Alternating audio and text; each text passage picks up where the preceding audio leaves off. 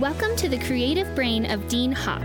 Get ready to be challenged, inspired, and equipped to become a better ministry leader.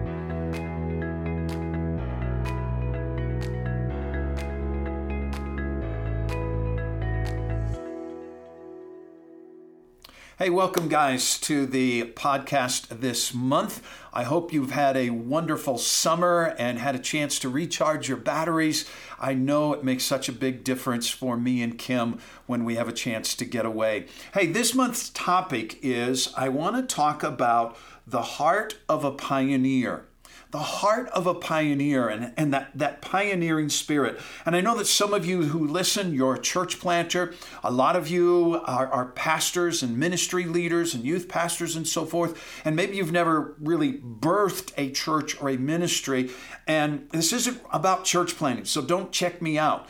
It's about tapping into that heart of a pioneer, that heart of an entrepreneur, that giving birth to something new, and how we can recapture that heart of the pioneer spirit. And that's probably what this is more about. If we think back to that that pioneering spirit when people were moving west and, and, and establishing new settlements. And if they wanted it, they had to build it. They had to find it. They had to make it. There, there wasn't an established home or town or village to move into. They were, they were going into the wilderness, and whatever they made for themselves or became, it was because of their sweat and labor. And that's much the, for those of you that have planted a church, that's the heart that you've had to do. You've moved into a, a new city and, and you've had to plant a church, and maybe you didn't have any financial support and you didn't have any people and you had to pull a team together. Well, what I want to do today is, is talk about what do we need to do to capture that passion, that that survival passion that I had when I, it was fifteen years ago that we planted Rock Family Church. And I'm going to be blunt. Here's what I realized as we approached our fifteen-year anniversary this summer.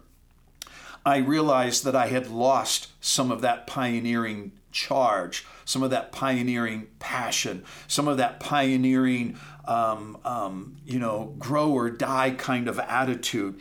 And so here's what we know. In America, the average church, the average church is stagnant or in decline. So if we don't want to be the average church, we want to be the abnormal church, we have to capture the heart of that pioneering spirit. And so these are some things that I challenge myself on first, that I want to challenge you guys on. So I, I don't even know how many I've got here, but we're just going to begin plowing through them. First and foremost, we must dream big and have a vision to do something great. You know, when we planted the church, I've, I had a vision in my heart for what I saw the church could be, would be, and, and I began to run with passion towards that vision. The reality is, the longer we're in a position, the longer we are, are, are pastoring and leading, it's easy to get away from some of those first moments, from some of that, that first passion. And so we need maybe a fresh vision, a vision that moves us, compels us, a vision and a plan to grow. And, and I want to challenge you that if you feel like you're stagnant, I want to dare you to dream again, that the church you're in, the youth group you're leading, the church that you're serving at, I want you to begin to dream, what could this church morph into? What could this church become? Secondly, we have to have a builder mentality. It's all too easy to shift into maintenance mode, where we just maintain, we keep the status quo, we keep things going just as they are, and, and they keep things uh, uh, just going and, and keeping them alive. We have to get back in building mode. How can we expand? How can we improve? How can we add an addition to the house of God that's here? I'm not talking about a, a adding on to your building. Maybe you need to do that. But I'm talking, is it adding a service? Just this year in twenty nineteen, we added a young adult ministry. We, had, we hadn't had that as a part of our church, but Uh, our worship pastor came, had a passion for it, and it's breathed new life into our church as we've added another area of ministry and expanded that area. Thirdly, we must act like nobody else is coming, and it is our job to get people here. What do you mean by that? Well, when you're a church planter, um, and you don't even have a church plant team, and that's the first thing you have to do, is you're talking about your vision to everyone you meet. You're talking about what God's put in your heart. You're inviting people to come to the church plant Bible studies. You're you're rallying people. You're ta- I mean, everybody is a candidate because you have nobody. But sometimes as we lead and as we pastor, it becomes all too easy to lose that spirit, to lose that heart. And so we expect that other people will invite people to church. Other people will invite teenagers to our youth service. And so I realized that I had grown soft in this area, that I just expected, well, the church has grown in the past, so the church will continue to grow. And when I went back and analyzed what caused us to come out of the ground and that sprout to come forth and for it to continue to, to birth and to grow and to produce fruit, it goes back to I and my family were inviting people. I was engaging people. And so I've challenged my staff. We have the invite cards that we're passing out, five to ten of those cards. We're making personal invitations as a staff every week that we are going to lead our church and we are going to to be the example, and we are going to bring people into the church. Number four, we need to uh, realize that the success or failure of this church is my responsibility. It's my responsibility.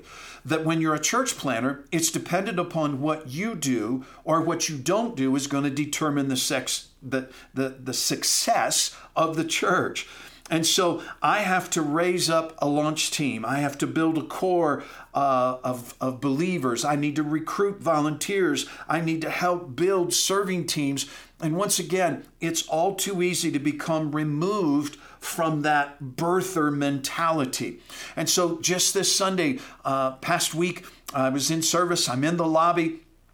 And and I see a couple that has just joined the previous Sunday. They've just joined our church. And when you join Rock, that means you're crossing the white line on the field and you're saying, put me in, coach, I want to serve. So I walked up, put my arms around them, and I said, so I'm excited to have you guys as members. Where are you going to serve? And they were like, well, um, yeah, uh, well, you know, we're, we're, we're figuring that out. And and but what was I doing? I was challenging them. You're not just a member by name, you're a member by getting in the game.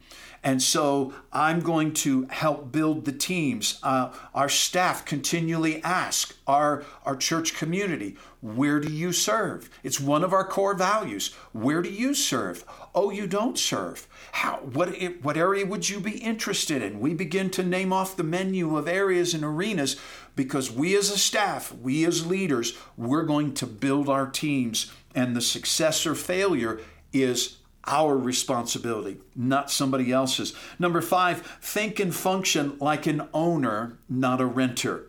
Think and function like an owner, not a renter. As I was praying this morning and getting ready for this podcast, I, I felt very clear. The, the Holy Spirit just said this: many pastors and leaders are renters. Many pastors and leaders are renters. What does that mean? Well, I'm here for a season. I'll drive it for a season. It's not my car. And so I don't need to be concerned about fixing that little noise that I hear because it's not my responsibility. I, I, I'm not going to be as careful with it because I really don't care if it lasts or it survives. I want you to think about your current ministry position as though you will never be at another church, another place of ministry for the rest of your life. You will end your ministry career here. Now, some of you just went, okay, I quit. I, I'm, I can't endure. I'm not going through this. But here's what I've learned. Even in supportive ministry, when I was a youth pastor for twenty years, when I went to that new location and that new church, I served in my, my uh, uh, church in Dallas for ten years. And then I went to the next church. And, and every church I've went to, it has been, I will be here for the rest of my ministry days. Now, it didn't pan out that way, but it's a mindset that we have to function on. And so some of the problems that some of you are facing in your church and ministry are the result of your rental rental mentality. And if you'll take an ownership mentality, I need to clean this, I need to fix this, I need to make this better. This person is not going away. I'm not leaving, they're not leaving. So we need to work out our differences. I need to make sure that I'm doing my part and it's my responsibility. Number six, there's a sense of urgency to our mission. I remember back when we were planting the church, it was it was a grow or die attitude that almost ninety percent of church plants fail within the first five years. And every fiber in my being said, we must succeed. I will not be a failure. I am going to push through. There's an urgency that I have to grow this thing. I have to push this thing past the status quo, past the fifty mark, past the one hundred mark, past the one hundred fifty mark, past the two hundred mark. We have to continue to have movement and momentum.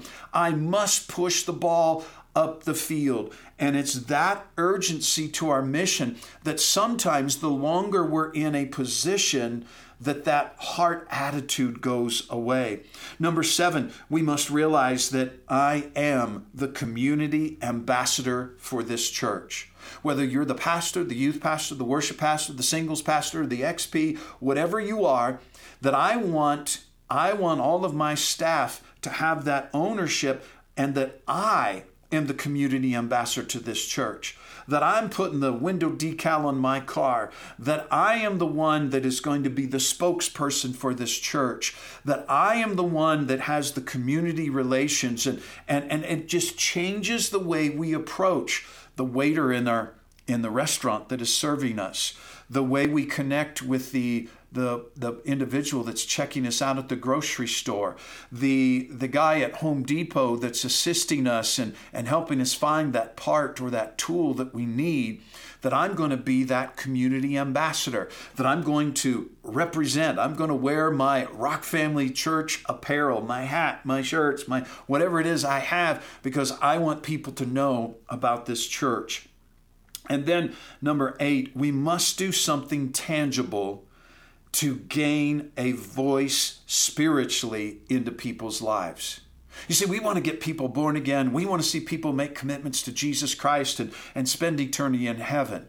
But many times they can't hear the message of our mouth because they're hurting, because they're they're suffering, because they're experiencing a sickness or a disease, they're going through a relational breakup, a marriage divorce, they're they're struggling with their kids, they're they're out of work, they're financially poor.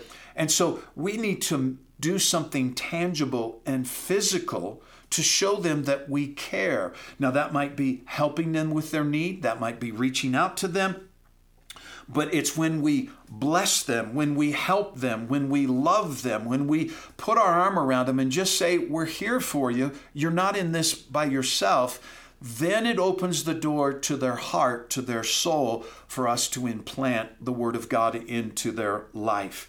And then what we, I've talked about this before in previous podcasts, but it's it's true at the birther moment, and it's true fifteen years in, or maybe you're thirty years in. We build our church one person, one life at a time. Our goal is to make a difference, one person, one family, one single, one mom, one dad at a time. We too much, too often we're trying to reach everyone and we're missing the one. And so I tell all of our staff, all of our serving teams and our pregame huddles for, for each of our departments, we always challenge them. Find the one person that God is orchestrating for your path to intersect with them. Find the one person you're to minister to today. That we come to church to receive, but we come to church to minister to one person. And that's when lives are changed. It might not be the music or the worship. It might not be the message. It's that somebody came up to me and they gave me an encouraging word. Somebody said, I sense you're down. Can I pray for you? And they receive that personal touch, that personal impact. And then number ten, I must be accessible and touchable. If this is true in the pioneering days, it's even more true and valuable the, the longer you go in ministry. But I know it is so easy for pastors to maybe retreat to the green room quicker than you used to, to maybe not even to, to get out and mix and mingle in the crowd before or after services. But when we were planting, we were the hospitality. Kim and I were the hospitality team. When we're planting and we're a church of fifty and sixty people, we are the ones that's going to set the example. And so Kim and I had to breathe that kindness, that friendliness. We had to plant the seeds of the D N A, and the culture of our church was dependent upon us. Well, our staff still watches us. Our staff still sees us. And and and the needs of the people haven't changed. They still want to know, is this guy, is this gal, are they touchable? If I wanted to talk to them, could I talk to them? And I'm impressed that Pastor Joel has probably forty-five thousand people attend his weekend services, and he stands after every service for approximately an hour and personally greets people and shakes their hand and smiles and gives them a hug. And so if he can do it, any of us that have a church that is smaller than his can definitely do it. Which leads us to point number eleven, and that is that my team will never surpass my leadership example. In that pioneering spirit, I knew that everyone's watching, that what I do will be reproduced in this church, and that's either good or that's bad. But so as we as we learn that, people will, will rarely reproduce what they can't see and are only taught. We can scream, be friendly, be nice, but when they see it displayed, when they see it uh, lived out, it's an example that builds an impression, a, a visual impression on their brain, not just an auditory impression upon them. And so we, number twelve, we're not moved by what we see, and we must be passionate about what we believe is coming. When you've got a little elementary school auditorium and you've got a handful of people that are coming, you're sitting on uncomfortable chairs and you have you have jungle gym things hanging from the ceiling, and it looks or feels nothing like a church, we can't be moved by what we see, and we must be passionate about what we believe is coming. So when you have low attendance or low volunteers, you need to be to rally the, the, the cry and yell charge, that you need to be the one to say, we're going to do something great for God in this city. We're going to make a difference. I know we haven't grown in twenty nineteen, but twenty twenty, here's, let's gear up. Let's take these, these last few months of twenty nineteen. Let's work out the kinks. Let's get the right staff in the right positions, because twenty twenty is our year to bust and explode. And believe for it, expect it, pray for it, get a vision for it, because that is a passion. And it's too easy when we have a couple hundred coming, when we even have five hundred, one thousand, two thousand coming, it's easy to go, ah, we have arrived. Never allow yourself to become content. Push you, push your church, push your ministry to the next ministry level and platform. And then lastly, we've all got to ask ourselves this question. Am I comfortable or am I called? Am I just leaving, living comfortable? I'm doing my deeds. I'm doing what I've been asked. Or are we living as a called person with a mission on our lives and a passion within our soul that, that I can't just maintain, I can't just be comfortable, that I've got to get out of my comfort zones and push us to the next level? Anyways, guys, thanks for listening. I want to encourage you to check out dean hawk dot com. We've been working on our new website. We've got some new series that are being released. I'm just finishing up this summer a series called Rooted in Faith, a study of Colossians. That'll be coming out in September. And then I want to remind you to please go and check out and download the sermon series, Matters of the Mind. It's a, it's a series on mental health hitting a lot of subjects. I think it'd be a great topic for you to put on your sermon calendar. Once again, all the resources are free. You get my sermon notes, outlines, PowerPoints, fill-in-the-blank handouts, and uh, we just want to do it to help you in your ministry endeavors there. If you have any questions, email me at dean at dean hawk dot com. God bless you guys. We'll see you next month. Please share this podcast with a friend or with your staff if you think it would help them out. Thanks so much. Thank you for joining us today. For a free sermon series and teaching outlines by Pastor Dean, visit us at dean hawk dot com. Be sure and join us next month as we continue our growth on leadership.